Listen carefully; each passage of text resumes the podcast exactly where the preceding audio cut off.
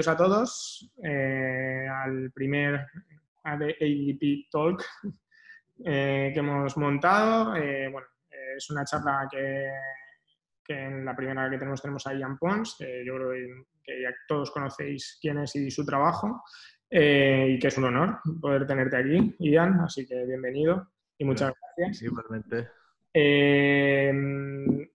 Por otro lado, eh, bueno, el funcionamiento va a ser muy sencillo, va a ser una charla que, van a mantener entre César y él.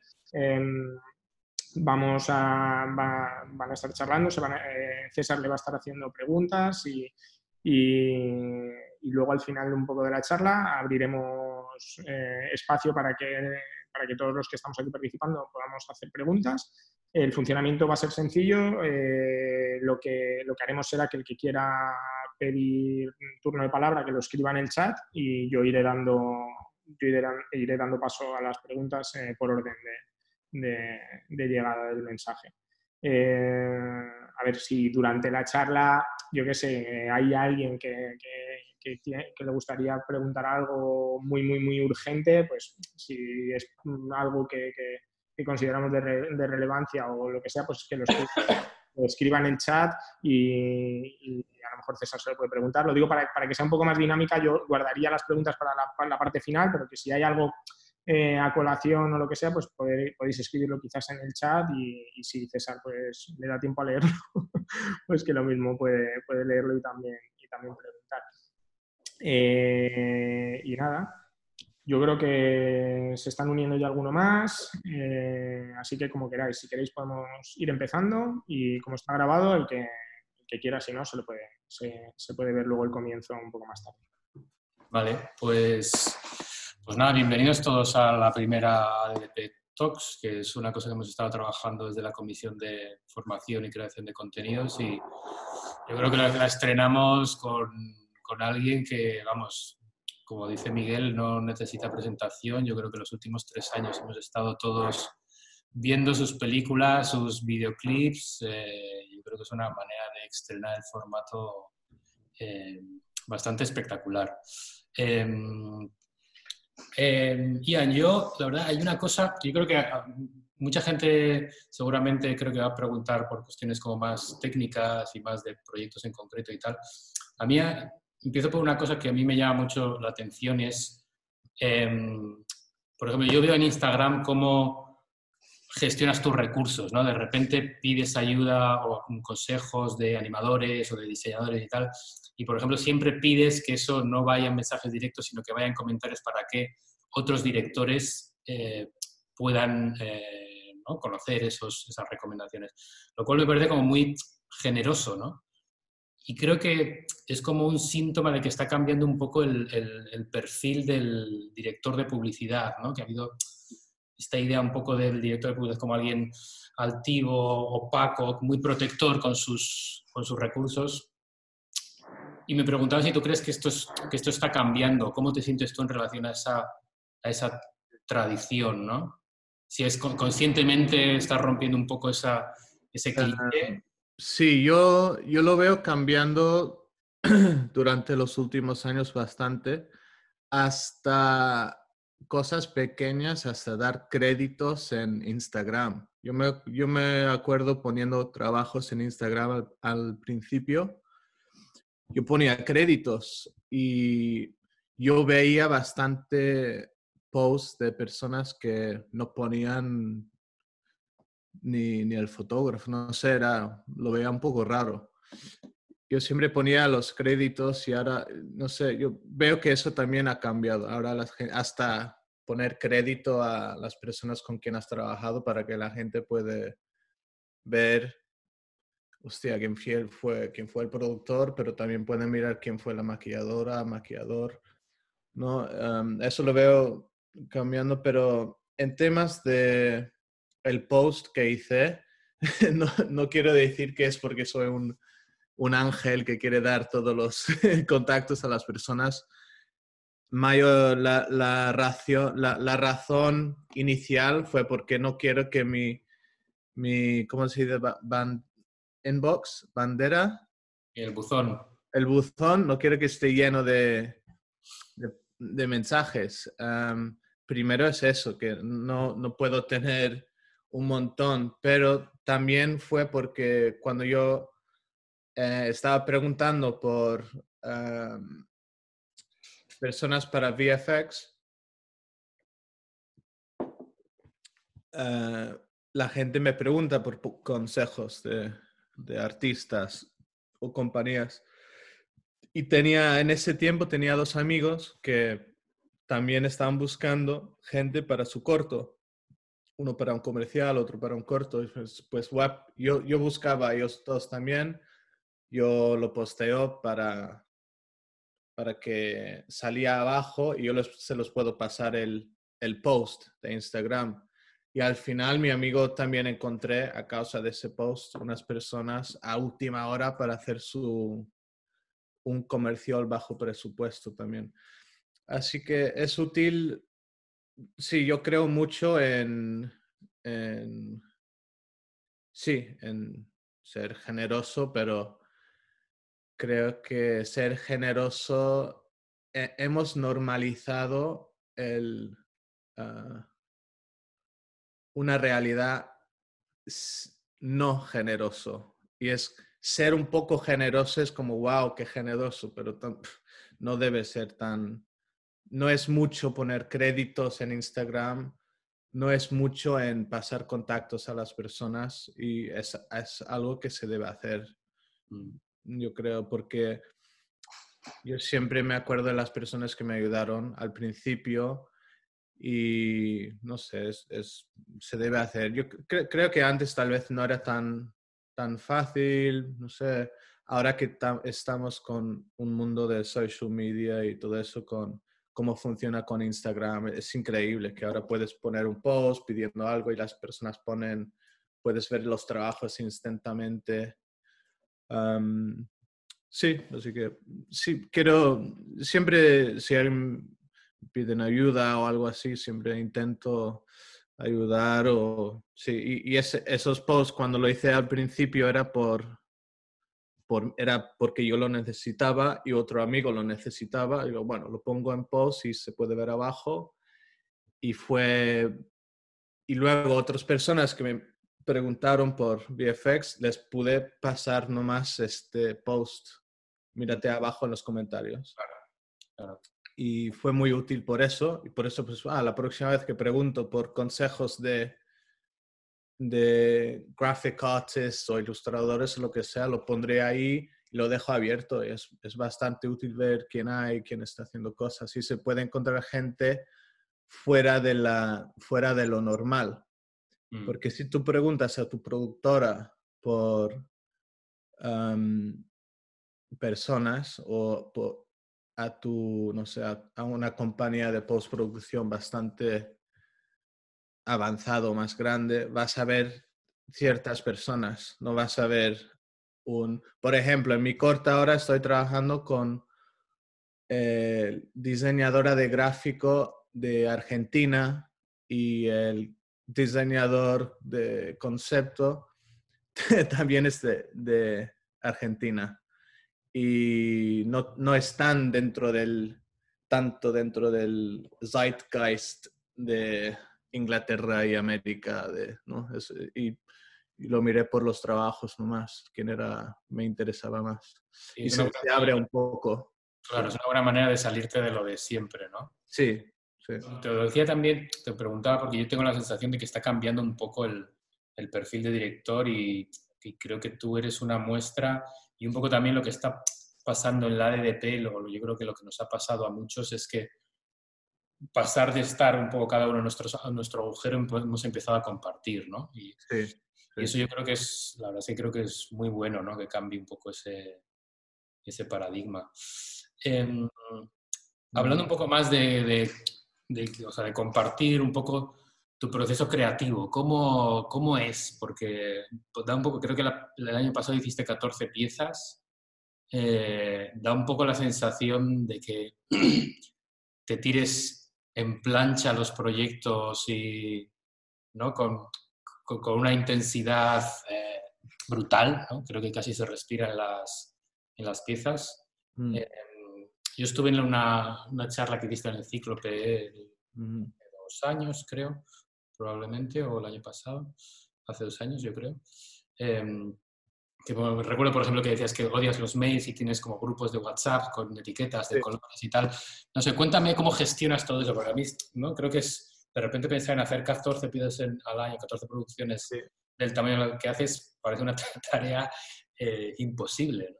El año pasado lo vi un poco, había visto una, una peli que se llama The Dawn Wall, no sé, sobre el, el hombre que escala una montaña imposible.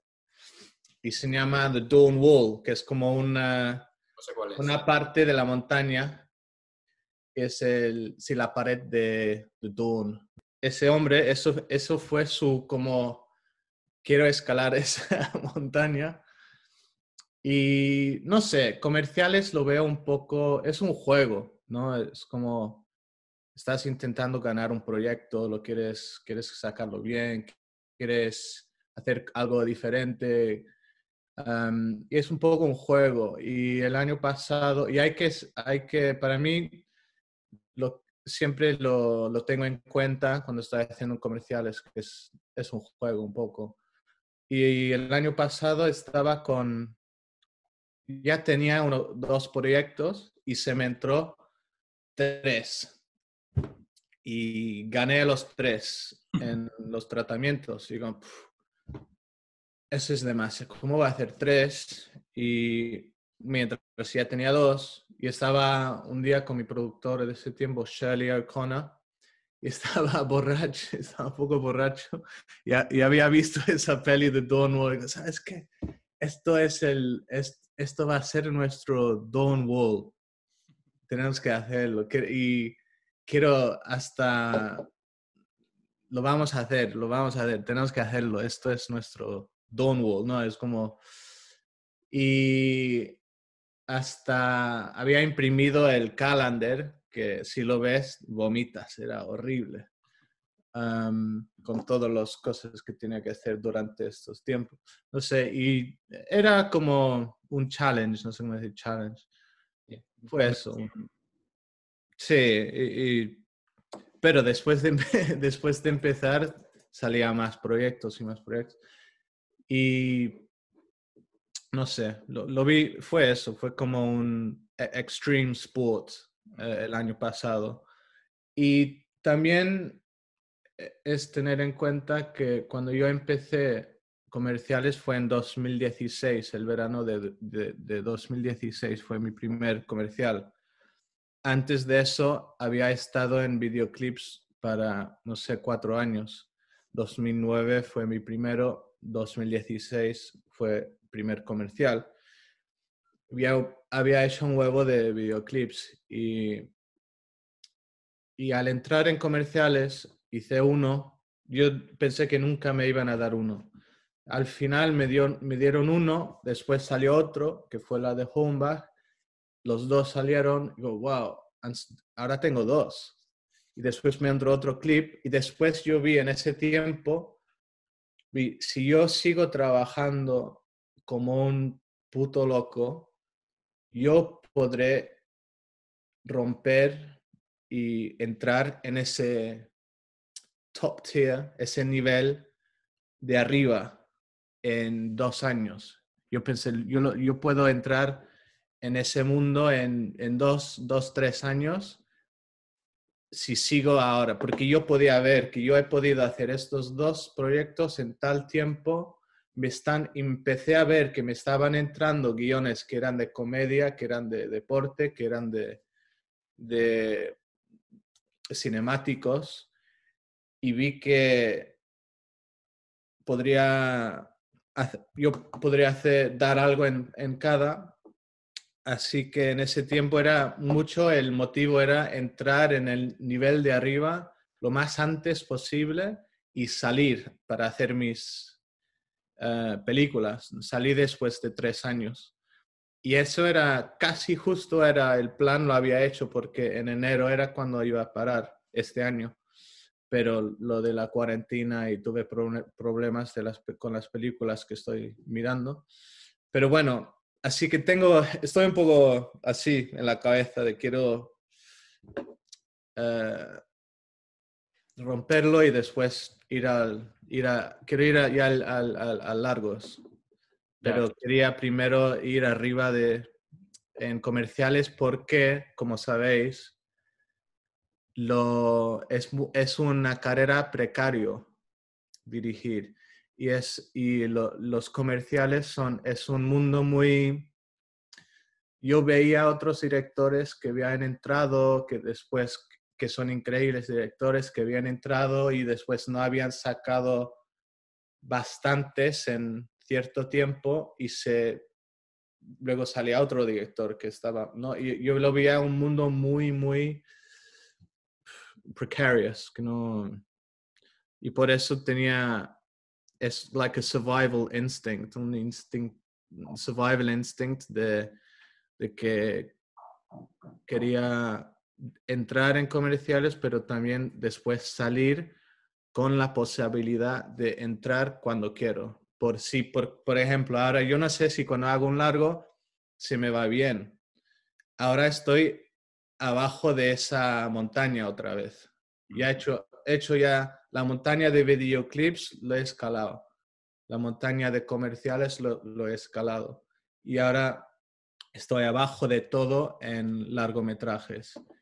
Y yo tengo sueños en eso, pero quién sabe, se podría ir a la mierda si hago un largo que sale mal y después estás en la prisión de largometrajes donde no te dan dinero. No, sabes, es como y estoy cada vez protegiendo una, un, like compartmentalizing una parte de mi carrera y siguen al otro. Ah, y por eso el año pasado hice, hice, tanto, hice tantos clips, porque primero eh, soy un poco así, según es que puedo, y por eso era, era, e, es, también cómo funciona mi cerebro. Yo soy muy uh, like ADHD, no puedo concentrar bien, pero cuando concentro puedo, puedo concentrar muy enfocado durante ese tiempo en esa cosa y después irme a otra, otra cosa y, y tomar decisiones, luego ir a otra cosa, tomar decisiones.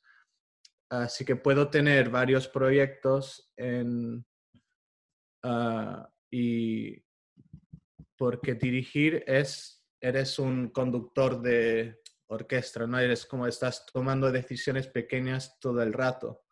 Um, bueno, no sé si eso explica la, la pregunta inicial. A mí me, llama mucho la atención, la verdad, que consideres el, el, mundo de los comerciales y la publicidad un juego, pero al mismo tiempo tengas como esa visión tan clarividente de cómo organizar tu carrera y cómo ponerle como tanta energía en algo que consideras que es un juego y que en el fondo es un medio para llegar a otro lugar, ¿no? Haciendo proyectos que para otros serían un fin en sí mismo, ¿no? Sí, eh, no, sí, yo, yo, por ejemplo, yo tengo respeto total a, también a los directores que no quieren ir a largometrajes o no, no, no les, no, no quieren o no les da tanto cosa, ¿no? Cada director es diferente. Para mí lo tenía claro desde el principio que largometrajes es el gol, es donde yo quiero estar. cortometrajes o contenido corto, yo lo amo y lo tengo muchísimo respeto y si un director se queda dentro de contenido corto, genial también. No, no hay que, hay mucha presión en un director hasta te dice, ah, hazte tu, hazte tu peli, ¿cuándo vas a hacer tu peli? Tal, tal, tal. Hay gente que no, no, no quieren hacer un peli, o no, sé, es, es otra cosa, ¿no? Pero lo que sí que diría es que los comerciales no, no es un mundo que te nutre, ¿no? Y hay que, es un juego que nos estamos prostituyendo nuestra habilidad espiritual dentro del cinemática. y si lo usas todo para comerciales, yo no lo veo, no es bueno para la vida o la, el, alma. Así que eh, está genial hacer comerciales y sacar dinero de ese mundo, pero también tienes que nutrir tu vida con otras cosas, aunque sea un cortometraje o un videoclip o lo que sea. Porque si estamos comerciales, es, es, es un, estamos vendiendo una habilidad que tenemos como directores de manejar eh, las cabezas de las personas y traer ideas, transmitir ideas a las personas en una forma que no, que no se puede hacer en otras, otros medios. Es, es un equilibrio, a mí siempre me resulta un equilibrio dificilísimo, ¿no? equilibrar ¿no? tu trabajo comercial con tu trabajo más personal, ¿no? Porque siempre tienes la sensación de que estás abandonando uno u otro, ¿no? Y entonces siempre estás como, mm. eh, haciendo malabares un poco, ¿no? Em, yo solo te voy a hacer una pregunta sobre una pieza que además creo que es bastante relevante por lo que me cuentas, porque creo que casi funciona como una transición, ¿no? Que es de, Diamond Journey. Eh, que además creo que incluso escribiste tú, eh, no respira tanta comedia, ¿no? Parece que estás poniendo ya un paso ya casi en el, en el largo, ¿no? De alguna manera. Sí. Cuéntanos un poco. Personalmente, para mí es el trabajo más importante de mi carrera, para mí, en, en comerciales. Fue como, después de que hizo eso, sentí que ya no, ya no había más para mí en comerciales. Yo no, yo no creo, todo lo que estoy haciendo ahora, no, no, nunca voy a volver a, o pronto no tendré la oportunidad de hacer un trabajo así. Eso fue algo muy especial, porque siempre estás escuchando las, los, las personas, ah, ojalá que había más cosas como en los años 90, no sé, como Guinness Surf, guiones, guiones como Guinness Surfer y ¿no? cosas como muy de otro mundo. Y este de Diamantes lo, vi como una oportunidad de hacer algo fuera de, de este zeitgeist de anuncios, sí. Y lo, lo, escribí yo mismo todo. Fue el brief solo fue un parágrafo que era ah, el viaje de un diamante querían contar el viaje de un diamante. Y con eso tuve la, la idea. Ah, y sí, pero tuve también buena... Era la primera vez que usé un researcher, like, como un researcher de historia, que hizo like research de ah,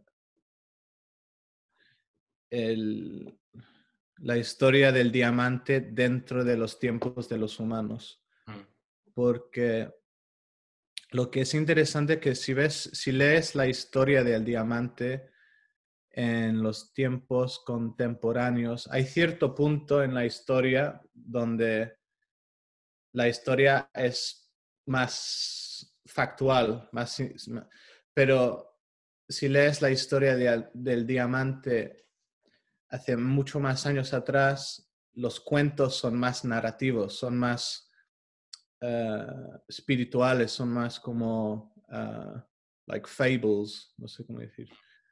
Fábulas. Son más como fábulas, sí. Y escuché unas historias increíbles de Alexander the Great. Uh, para cazar diamantes, hay un cuento que dicen y esto es algo que quiero poner en una peli algún día, que tiraba carne dentro de un valle y se llamaba el Valle de los Diamantes y tiraba carne eh, recién matado dentro de este valle y la carne se chocaba con dentro de las rocas con los diamantes y luego los, los pájaros que comen carne venían y agarraban la carne y lo traían arriba, donde ellos están, porque ellos no podían bajar. Y agarraban la carne y después ellos quitaban la carne para los pájaros y se llevaban los diamantes. Yo estaba como... Yo lo escribí al principio con eso, un carne que caía y un pájaro y, y en vez de la chica de India que está dentro de la cueva, era la historia de Alexander the Great con el pájaro, pero no querían la compañía de diamantes, no quería... No quería sangre. No, no quería eso. Ah, pero aún es, es bastante... Uh, ¿Cómo se dice? Preciso histórico con el diamante en India al principio. Es uno de los primeros sitios donde encontraron sí. Así que hay como cosas reales. Hay como la princesa que le dio el diamante. Ah, hay una historia que ella vi, se levantó durante la noche y vi toda su ah, habitación lleno de luz, ¿no? Y eso es una cosa que diría que hay imágenes muy fuertes en esa peli, pero todos están basados en Uh, research, es histórico, son cuentos, son, ¿no? Y es algo que para mí me, gusta mucho en sacar imágenes de, de, cuentos o de, o, o, aunque yo creo la historia, al final tú ves una imagen surreal, pero yo tengo una historia bastante denso detrás de ello. Yo creo que se siente eh, eso cuando ves una imagen que, tiene o comparado con una imagen que ves que es totalmente superficial, que no tiene ese hondo. eso, eso es algo que tú, o sea, que tú usas como, como método, digamos. sí, sí, intento no tener, si, si tengo una, una, escena surreal, por ejemplo, intento no solo, ah, hay, meto cosas extrañas ahí dentro, que funciona también. Y yo lo he hecho sin pensar mucho, ¿no? Y eso es, es bueno también, escribir sin, eh, sin mucho pensamiento. Es bueno también. Eh, pero me gusta también intentar tener algún, sí, profundidad debajo, detrás, aunque no se, no, no, se va a entender o saber. Y Diamantes es un, es un trabajo así. Em, te voy a preguntar por una cosa que, bueno, forma parte de una de las grandes reivindicaciones del AEDP y, y, yo sé que, bueno, todos sabemos que has estado como bastante involucrado, en, por ejemplo, en We Direct Music Videos y, y ahora recientemente, Dave, no sé si lo diré bien, Daniel Naveta, que es que tiene una productora en Nueva York, ha escrito sobre un, escribió un artículo en el Black Book sobre el tema de cobrar tratamientos. Eh, entonces, yo creo que todo el mundo está ansioso por saber qué opinas, cuál es tu posición, eh, hasta qué punto crees que podría ser un proceso de los tratamientos y el pitch más transparente, mejor regulado. ¿Se debe cobrar? ¿No se debe cobrar? Eh, ¿Qué opinas al respecto? ¿Al respecto a videoclips o comerciales o los dos? Eh, pues sobre todo comerciales, pero bueno, ya que estamos, pues cuéntanos. Pues te, cuento primero un poco lo de los videoclips, tal vez. Cuando salió We Direct Music Videos era como, era increíble ver, ver y yo más que nada no he estado involucrado en el proceso de hacer el pitch. Yo tengo mis opiniones en pitching en videoclips.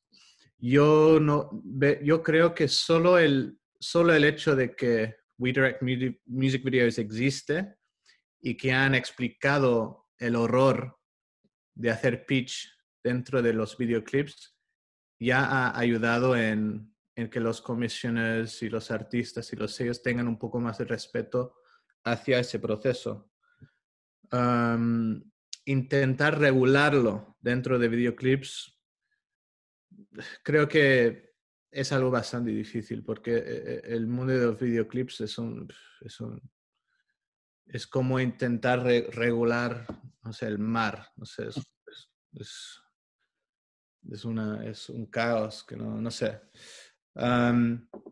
y más que nada lo que yo, yo, yo hago en We Direct Music Videos y que quiero salir después de que lo hago, bueno, de chao, es los contratos Ah, para mí eso es la, la, cosa más importante en videoclips, es que cambiemos los contratos. Y justo ahora tenemos los contratos cambiados para Inglaterra. Ah, y no está, no lo hemos pasado a todos aún. Tengo que hacer una reunión más con la APA y eso después vamos a pasarlo a todas las productoras y los directores para los videoclips en Inglaterra que usan este nuevo contrato. Hay opciones nuevos como puedes tú mismo que yo no quiero hacer este videoclip si no tiene cláusula B.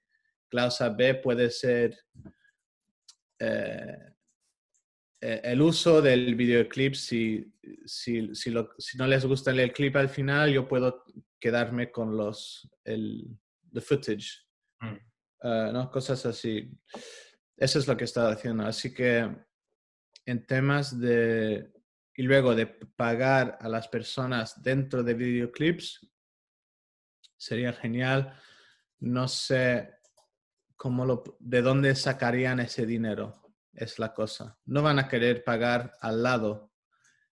Ponte, tienen 10.000 euros como presupuesto de como presupuesto para ese videoclips y tienen 10 personas haciendo pitch y les pagan 200 cada uno, eso ya es 2000 lo van a quitar del presupuesto del videoclip, así que en vez de solo 10.000 ya, ya, solo tienes 8.000. Um, no sé bien cómo se podría hacer dentro, dentro de videoclips, ¿no? pero uh, en comerciales, para mí es algo que no, yo no, le, eh, no lo he mirado muchísimo porque mi experiencia es diferente a los otros. y yo creo, yo veo que sí podría ser algo genial que, que pagan para el, tratamiento. Más que nada porque estás ayudando a la agencia a explorar las ideas que tienen, que a veces son pésimos o muy mal pensados o no, no tienen, no saben eh, es como haces tanto trabajo en el, en el tratamiento que aunque no usan tu tratamiento, les has dado como consulting. E, eres como consultante, ¿no? De ellos. así que yo, yo veo que sí que sería genial y hablé con otros en Alemania que me estaban preguntando por eso, si quería hablar con ellos sobre este tema. Y ellos tenían una idea de hacer hacerlo de que era un porcentaje del presupuesto del, del, trabajo. Pero se complicó bastante. Yo, en mi opinión, era un poco complicado porque dependía del, del, del presupuesto, el porcentaje de ta, ta, ta, y no sé qué, y sería el, la productora lo tiene que definir a causa. Y yo dije que lo, más fácil sería que, que, eliges un número y ese es el costo de pedir un director hacer un tratamiento. Porque ahí dentro también tenían el porcentaje para la persona que busca las imágenes, la persona que hace el diseño gráfico, tal, tal, tal. Pero esas personas son pagados de la productora. Y eso es la productora que paga para eso. Por eso es la inversión que hace una productora cuando están haciendo sus números. Ah, hacen cinco, cinco pitches, tal vez ganan, digamos, tres. Al ganar uno ya paga para todos los costos de, la persona que busca imágenes y del diseño gráfico. Así que lo veía que es más válido que pagan al director, a un fee al director que hace ese pitch. Y si gana, pues no. Claro, no, no, les, no le pagas. Y no sé cuánto, no sé, pero aunque sería algo simple, no sé, no sé tal dinero para un treatment. Yo, yo, creo que si es un número que no es muy alto, tampoco que sería algo, no lo, no lo veo tan difícil de, Sí, también hay un tema, yo no, claro, no sé cuál es tu, experiencia, pero por ejemplo, aquí en España, por ejemplo, tenemos casos de que se piden, o sea, independientemente de cuánto cuesta hacer un tratamiento, no lo sé, pero sí que hay una, sí que tiene una, digamos, una labor disuasoria, porque hay veces que de repente hay creatividades que no están aprobadas, hay dos líneas creativas y hay siete productoras picheando. O sea, son 14 tratamientos. Eh, y yo creo que 14. todos... Claro, 14 tratamientos para un proyecto cuya creatividad no está aprobada. Entonces, sí que pasa. Esto pasa. Aquí en España pasa. Eh, entonces, más allá de pagar al realizador cuánto cuesta el trabajo, tal, que bueno, está bien, yo en mi opinión creo que hay una, hay, tendría una labor un poco disuasoria de decir, bueno, ya que tenemos que pagar, vamos a aprobar una, que el cliente apruebe una, una creatividad y vamos a tener tres, cuatro productoras haciendo el pitch, ¿no? Porque se entra en esta cosa como que pedir tratamientos es... Pero ¿cómo vas a... Sí, entiendo, pero ¿cómo vas a regular que la industria de comerciales en España otro día, ah, vale, sí, ahora no vamos a mandarte creativo que no está aprobada o vamos a hacerlo todo bien ahora. Eso no va a pasar. No, no, no, no lo sé. Bueno, por eso. que, por eso, si pones un precio, eso le hace pensar a una persona. Si, si tú estás pidiendo trabajo a gente y no te cuesta nada, pones un precio y eso sí que vas a ver después de un día se cambian de mente. Ah, tal vez no debo pasar ese, tal vez no debo pedir a la gente hacer un tratamiento porque me va a costar 14.000 euros para mandarlo a 14 directores a hacerlo, ¿sabes? Pero si tienen 14.000 euros y quieren tener 14 personas, pues, y los directores están, por ejemplo, estoy diciendo 1.000 por decir algo, un ejemplo. Yo creo que al poner un precio a un tratamiento, eso lo cambia. Eso es porque está, tienes que pensar que estás trabajando de un mercado capitalismo, estás trabajando en un mercado, en el free, en el mercado libre. Tienes que usar los, las reglas que tiene el mercado libre para cambiar el mercado libre. No usar, eh, si empiezas a, eh, intentas a usar como Sí, eh, y la forma más manera con eso es, es un precio. Es como, es like, it's like a carbon tax, ¿no? Es como, mm. puedes intentar hacer que la gente uh, fuma menos o le pones un impuesto y fuman menos, porque pues, no sé, es como un mal ejemplo.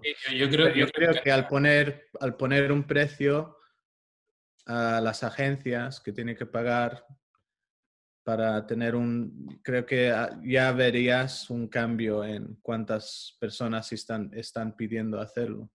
Pero luego tienes que pensar, tal vez hay, por ejemplo, ese problema lo tenías en videoclips. Ah, vamos a hacer que solo tal personas, cierta cantidad de personas pueden hacer un pitch, pero luego tienes el problema de si tú eres el director que no tiene reel, y te han dado un chance de, de hacer un pitch y luego al hacerlo de 10 a 5 nunca vas a estar entrando ahí dentro. Pero esos videoclips. Mm. Bueno, yo creo que el, debate está abierto. Yo creo que igual es el momento de abrir eh, preguntas sobre este tema u, otros, ¿no? Eh, Así que no sé si la gente quiere lanzar preguntas, consultas. Hola Ian, ¿qué tal? ¿Me oyes? Hey Jesús, ¿bien tú? Muy bien, tío, ¿cómo vas? Muy bien. Nada, a ver, eh, tengo ahí una lista enorme, pero bueno, para, para, ir un poco más al grano y no quitarte todo el tiempo, dos que, me, que están muy relacionadas con tu estilo, que, que principalmente eres un tío muy visual, que hace cosas muy locas, que cuando los demás lo vemos desde fuera decimos, ¿cómo cojones ha conseguido hacer esto? Y que nadie, eh, cliente, agencia o lo que sea, que es lo que pasa mucho aquí en España, que te, te, tiran la idea, te dicen que no porque es demasiado arriesgado, demasiado loco. Entonces, la primera pregunta sería un poco, ¿cómo consigues convencer de tus ideas locas, sobre todo a los clientes temerosos? Y luego la segunda, que es la que más me está a mí traumando últimamente, es cómo lidiar con la frustración. La frustración de cuando te dicen que no a algo que propones o cuando pierdes un proyecto que ya lo pensabas ganado o cuando te quitan algo de un offline que tú, como lo que contabas de la carne, ¿no? Con los diamantes. Entonces, eh, ¿cómo convencer de las ideas que tú sientes pasión por ellas y cómo no frustrarte cuando te dicen que no a, alguna de esas ideas. Muchas gracias.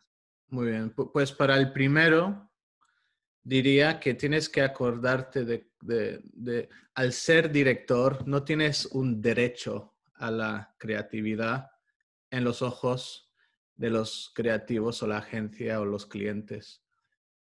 Nunca vas a convencer a alguien a hacer algo al decirles que esto es la el mejor idea por favor usa esta idea porque esto va a ser lo mejor.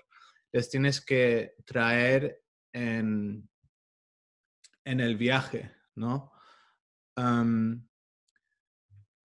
tienes que también pensar que la única persona en el proceso de hacer un comercial que tiene la imagen final en la cabeza es tú como director estás intentando explicar a tu fotógrafo qué tipo de cosas quieres, estás intentando explicar al diseñador de producción lo que debería ser, tal, tal, tal, tal, tal, ¿no?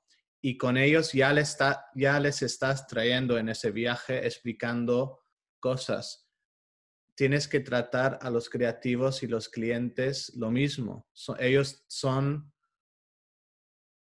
no están dándote creatividad como colaboradores tal vez, como tu fotógrafo, el diseño de producción, pero están en el coche detrás de ti mirando por la ventana.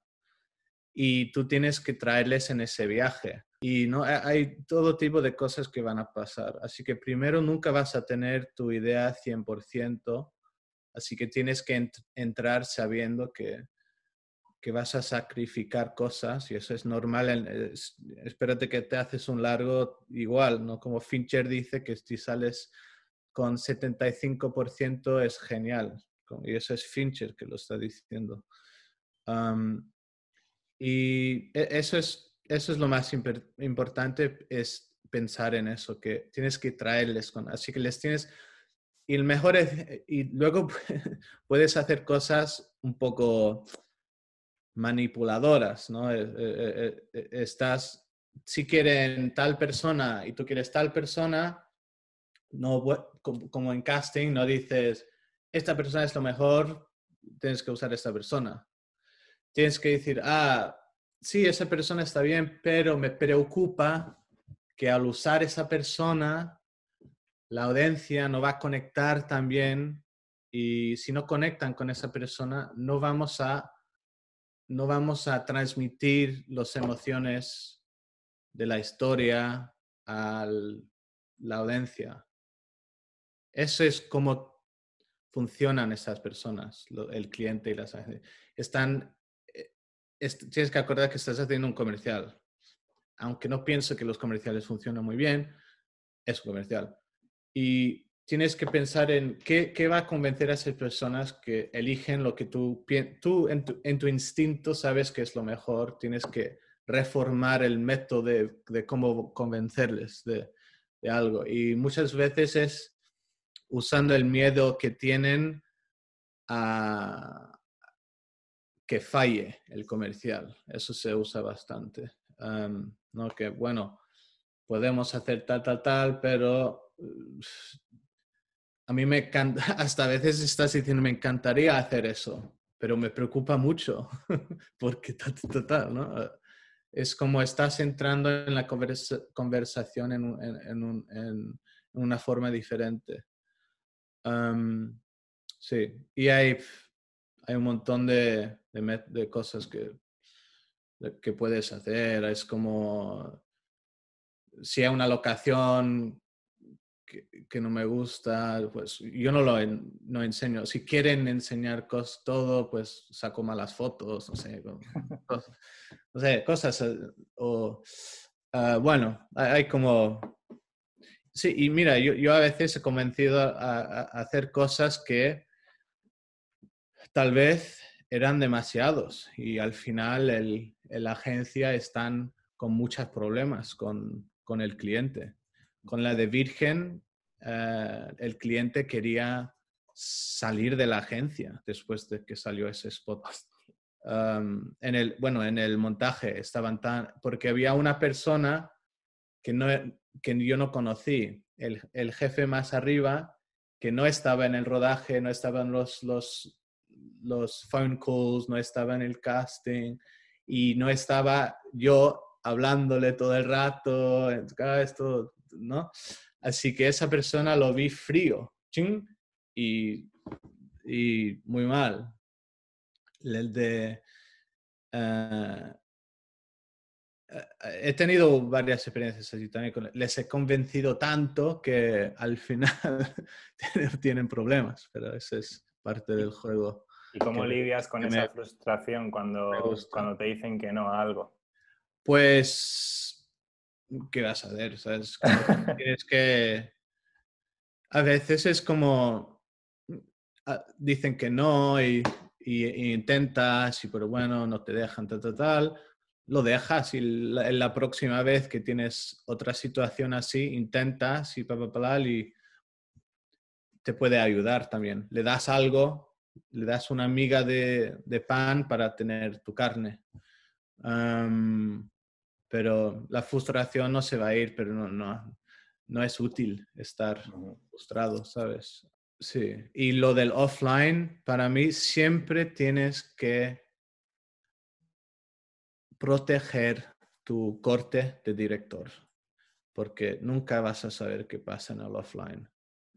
Al final, ¿qué pasa si el spot lo, hacen una mierda en el montaje con la música, lo demás, y sale por la tele, no te va a hacer nada si tú tienes tu corte de director en Vimeo. Eso es lo que va a ver toda la industria tuya, digamos, tu burbuja.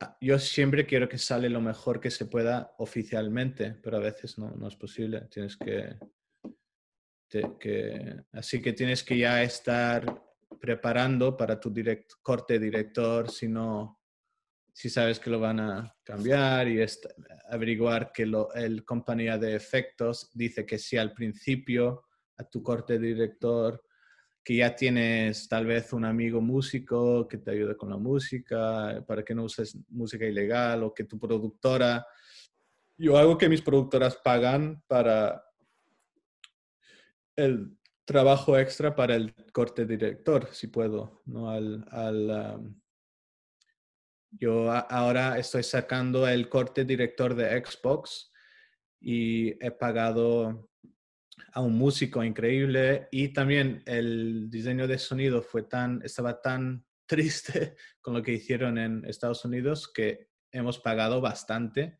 para usar a las personas con quien normalmente uso en Inglaterra, pero vale la pena porque eso se queda en las redes siempre, sí. Eh, bueno, lo mío son dos preguntitas, Ian. Eh, una es que, bueno, eh, es obvio que todas tus piezas por lo general tienen un trabajo de postproducción bastante fuerte, es decir, ahí se nota que, y además muy creativo. mi pregunta es, bueno, aunque creo que me dirás que sí, pero es que, que tú comenzaste, o sea, si tú habías comenzado siendo más, o sea, postproductor y, y haciendo efectos más que, que, dirigiendo o haciendo, o sea, ¿cómo fue un poco ese, ese, ese conocimiento que has adquirido tan, tan fuerte del mundo de la postproducción?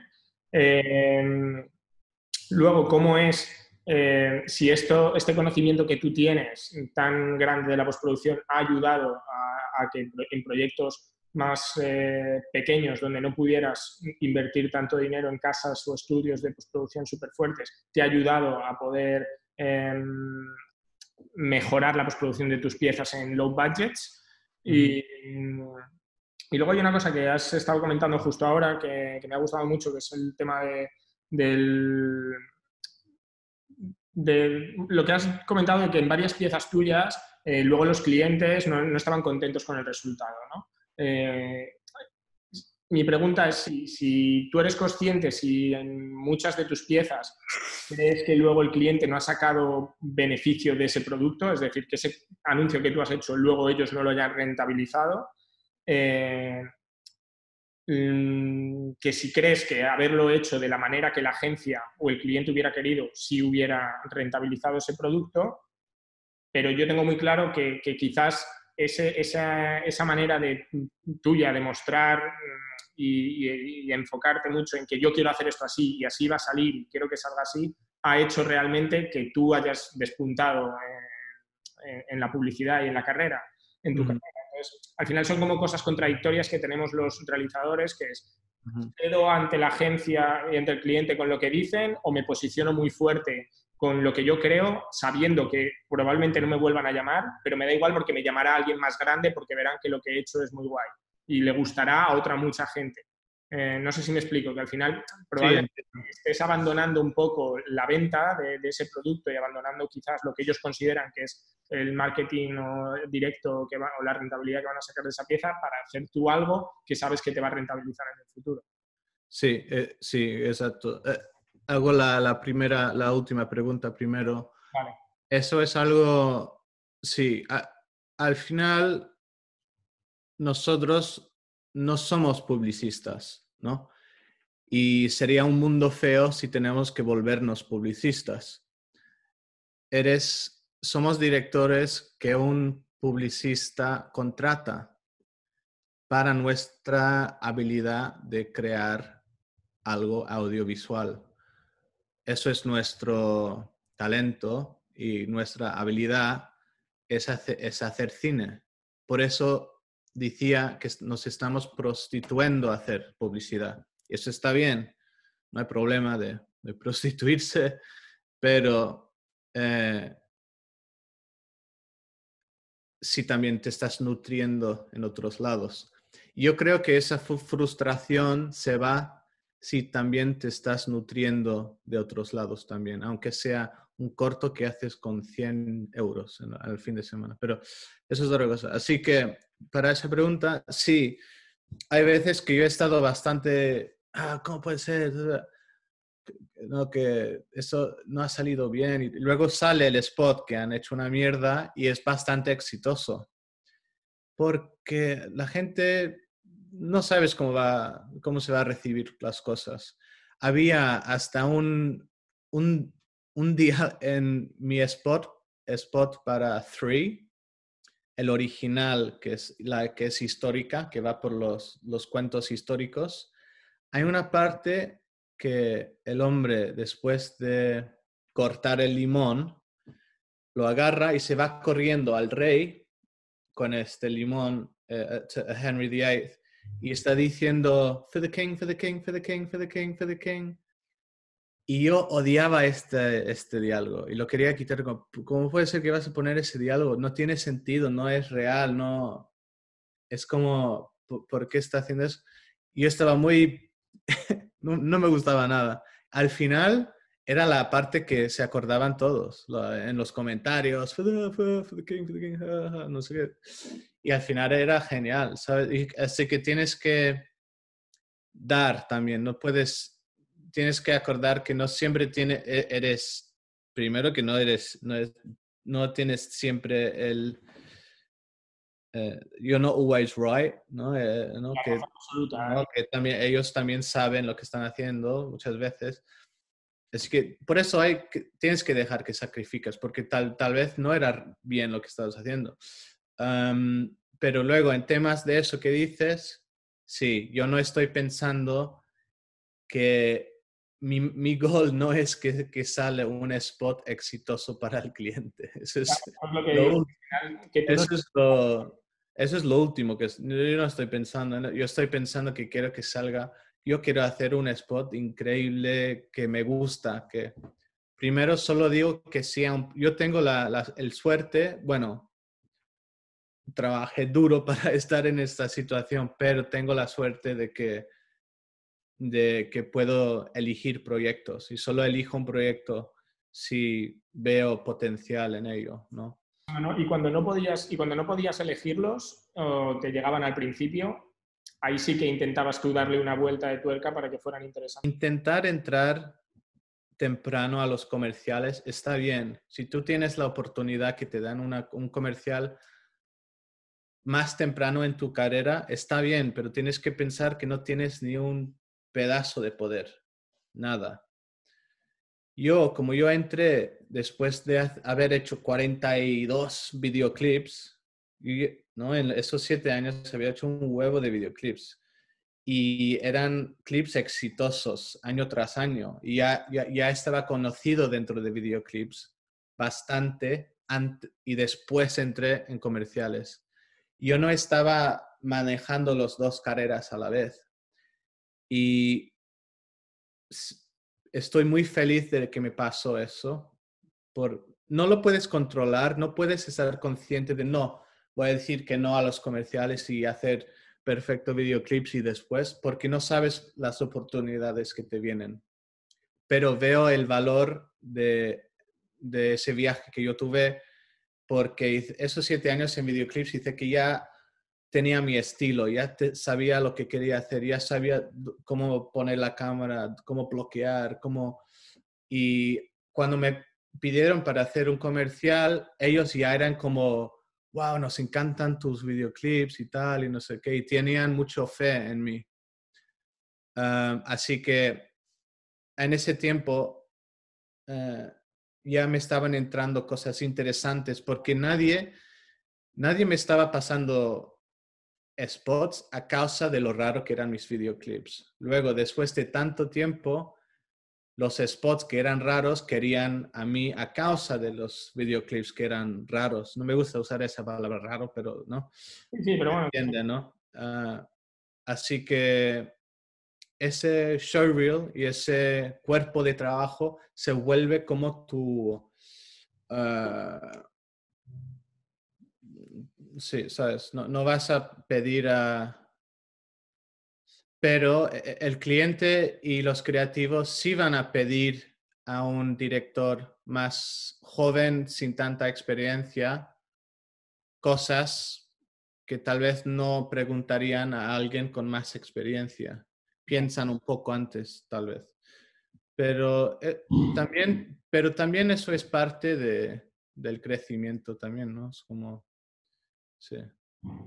Y lo de la postproducción. Eh, ya, y lo, de, lo del post, la cosa con post es que el, el, no el problema, pero se tiene que cambiar en cómo se piensa en post. Post no es post. Post es la manipulación de la imagen. Y eso ya lo estás haciendo. Todos ya lo estamos haciendo como directores si estás iluminando una, habitación de tal manera, si estás haciendo el maquillaje de, de, una, una actor actriz de tal manera, estás controlando la imagen. Eh, postproducción es nomás un, un método de, de controlar la imagen. no lo veo como una cosa diferente, pero sé y la causa de que sí que se piensa separado es a causa del, del costo, ¿no? pero si te abres a que todo es posible en control de la imagen, ¿qué es lo que harías? Así que cuando yo empecé con videoclips tenía ideas de tal, tal, tal, tal. Ah, en esta parte me gustaría que los ojos son más grandes. Y bueno, eso requiere a post, así que después tuve que buscar cómo hacerlo y encontré una persona en After Effects y, empecé así. Así que después de abrirme al poder cambiar la imagen y no hacerlo todo dentro de la cámara, tus ideas se, van a, con esa, esa carretera. Si estás abriendo una carretera hacia el control de la imagen aún más abierto, pues te empieza a hacer eso. así que más y más los clips que, las ideas que tenía requerían ese postproducción para hacer más cosas. Después de rodar, aún necesitaba hacer más cosas, ¿no? Y, por eso... ¿Contratabas siempre gente o tú has estudiado también postproducción? no, no, yo nunca estudié producción. Ah, no, no, no. Era, había, eh, hay un amigo hace años que no le veo, años, que se llama Morgan Berenger, que trabaja en After Effects y le conocí en un screening y después hablé con él para hacer mi clip que los ojos van grandes del, del policía y después de eso hice más, más trabajos con él y seguimos esa colaboración. y después, poco a poco, después eh, estaba en una productora, quería hacer otro clip con más post que él no podía hacer. Pregunté a, ¿no? a, un, a una compañía de VFX que estaban felices en hacer el trabajo gratis, ¿no? Como siempre esas cosas que tal vez les das un comercial en el están invirtiendo en tu carrera como director, ¿no? y bueno, y por la, la pregunta segunda, pues sí, hacer más trabajo en post se aprende otro mundo entero. Por, yo ahora puedo, yo sé lo que, lo que se requiere para las ideas que tengo. Si quiero hacer un, una escena donde estás viendo en una escena y, la, mesa se, se, empieza a fundir de un lado y ir abajo así. Un ejemplo muy básico, ¿no? Yo sé cómo lo haría. yo sé que hay que filmarlo con la mesa, después hay que cortar la mesa en tal vez después se corta eh, las, piernas de, la mesa y hacerlo eh, que en cámara se baja poco a poco y después post solo está haciendo las piernas en vez de hacer toda la mesa entre por ejemplo esas cosas así vas sabiendo de ver a los, las, las personas de post lo que están haciendo. Eh, así que sí, hacer más y más se aprende muchísimo de, cómo hacerlo, cómo... y luego estás realmente colaborando con ellos en cómo hacer, cómo ejecutar una idea. Claro, pero tú te involucras mucho en ello. O sea, quiero decir que al final no es un proceso solo de, oye, he tenido esta idea, os lo lanzo, haced vosotros y mandadme y os doy cambios. O sea, quiero decir, tú estás metido también mucho dentro del proceso de, oye, pero ¿cómo lo vas a hacer? ¿Por qué lo vas a hacer así? Eh, sí, sí, porque, ah, porque después yo estoy diciendo, ah, voy, quiero filmar una mesa fundiendo pa, pa, pa, y, y si pienso que no hay que tener la mesa porque pienso, ah, porque lo van a hacer en post, después ahí dicen, ah, no, es mejor que tienes la mesa y vamos a hacer una toma con la mesa ahí, después vamos a quitar las piernas y bajarlo un poco, después queremos filmar, no sé, una una toma de, humo dentro de la habitación, así que después estás hablando de tres, tres, plates para, para, una toma y eso después te hace cambiar que una escena que tú pensabas tardaría una hora son dos horas. Y al hacerlo dos horas, después no tienes tiempo luego para hacer otra cosa, tal vez. Así que por eso tienes que estar involucrado con el proceso también y después eso, tal vez te hace pensar que, sabes, que ahora que sé que esto va a tardar dos horas en vez de uno, mejor no hago esa toma. no, es como, no sé, como te, hace... renunciar. Sí, estás, cuando estás en un rodaje estás tirando es, con muchas pelotas. Eh, bueno, retomando un poquito lo que le comentabas a Miguel, que claro, tu, tu caso es un poco particular, pero una de las cosas que más nos preocupa, por lo menos a mí y a los directores de, mi entorno, es cómo acceder a esos proyectos que realmente te interesan. Sé que se puede decir lo típico de, bueno, sí, hazte un corto o hazte un videoclip que te, que te guste, pero también cuando ya tienes cierta edad o entras en el día a día de trabajar pues es más complicado sacar tiempo para hacer tus proyectos personales, pero sí que supongo que tiene que haber alguna estrategia para conseguir que te lleguen esos guiones de publicidad que, te interesa realmente realizar y no... Pues, yo creo que hacer un, un proyecto para luego irte a otro es un poco como tener un... Es, es como, no lo veo, yo creo que eso ya es el problema, si haces eso. Pero yo, eso es mi opinión, ¿eh? Es como tienes que amar ese proyecto como amarías a tu novio o novia. No, no intentar eh, estar con un novio o novia para luego irte al, al, otro. Eh, tienes que darle todo tu, tu, tu, persona a ese proyecto. Porque si estás haciendo proyectos sin todo el corazón, se, va, se, ve, yo creo. Pero también entiendo que tienes que tener estrategia también, pero solo diría que si haces un proyecto con la intención de que te va a ayudar la carrera, que te saque algo, está bien, pero em, está muy bien eso, pero tienes que realmente darte todo a ese proyecto. Para mí, la única receta que he seguido es que el próximo proyecto va a ser mejor del anterior. Me hacía curiosidad, le preguntaba a Joana qué hacías en Portugal. Me dice ella que como es el mejor país del mundo que estás ahí viviendo ahora. sí. Eso es lo que yo creo, porque yo vivía en Portugal, viví como dos años y estuve la semana pasada y voy siempre y es el mejor país. No sé si es tu caso. Sí, a, a mí me enamoré de, no, me enamoré de, de, Lisboa, la verdad.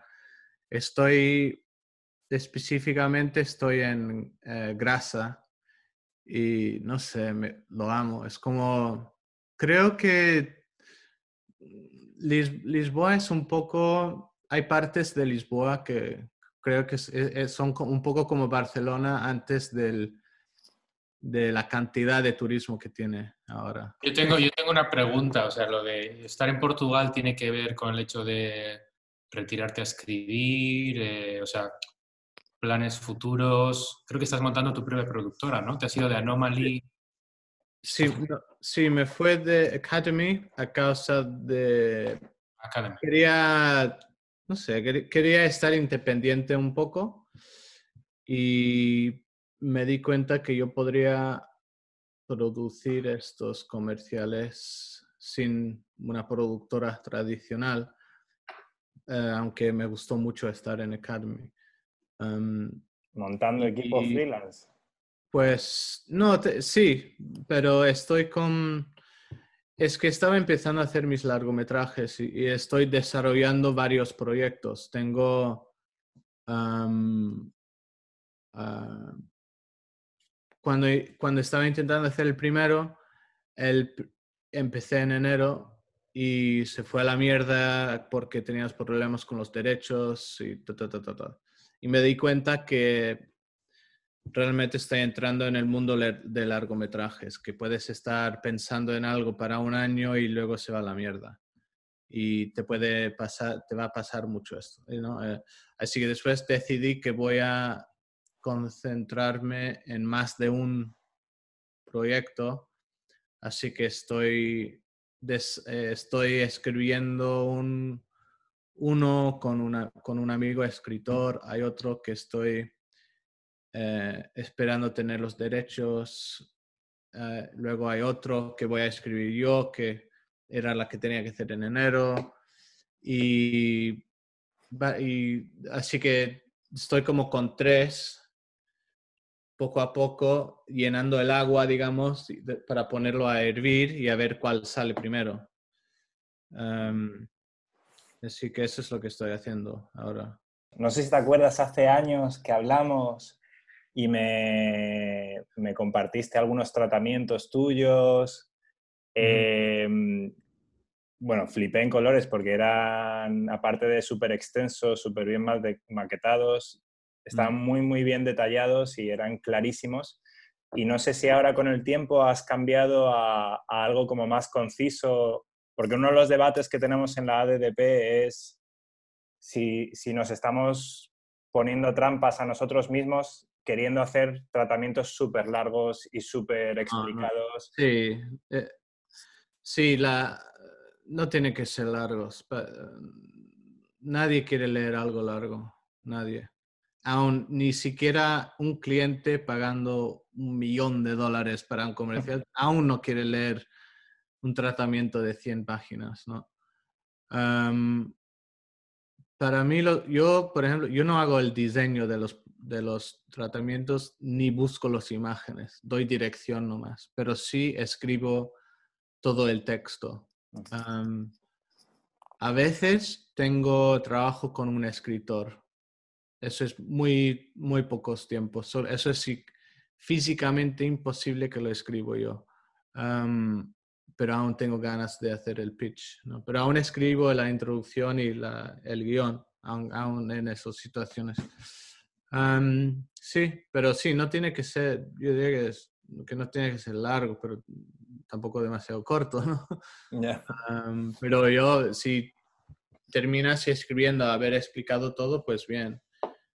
Pero más que nada, el tratamiento es es, la, e, es el, el, arena, e, es la situación, es el mundo en que quieres conectarte con la agencia, el cliente y convencerles no solo de tu, la, tu visión, pero de que el, su proyecto va a ser exitoso a causa de tu visión. ¿Tenéis en Inglaterra o en Estados Unidos algunos guidelines de duración o, o, qué tendría que hablarse en el tratamiento o es random total y cada uno hace lo que quiere? No, yo en mis tratamientos yo no, yo no los veo muy complicados. Yo tengo introducción como un parágrafo, dos. Luego the film, el guion mismo, que es la peli. Y después cinematography, casting, VFX, sound and music, y luego a final word, que es gracias a Dios, pero no pongo gracias y a Dios, pongo algo diferente. sí, pero luego puedes añadir el coche, si es un anuncio para el coche, porque eso es lo más importante para las agencias y los clientes de coches.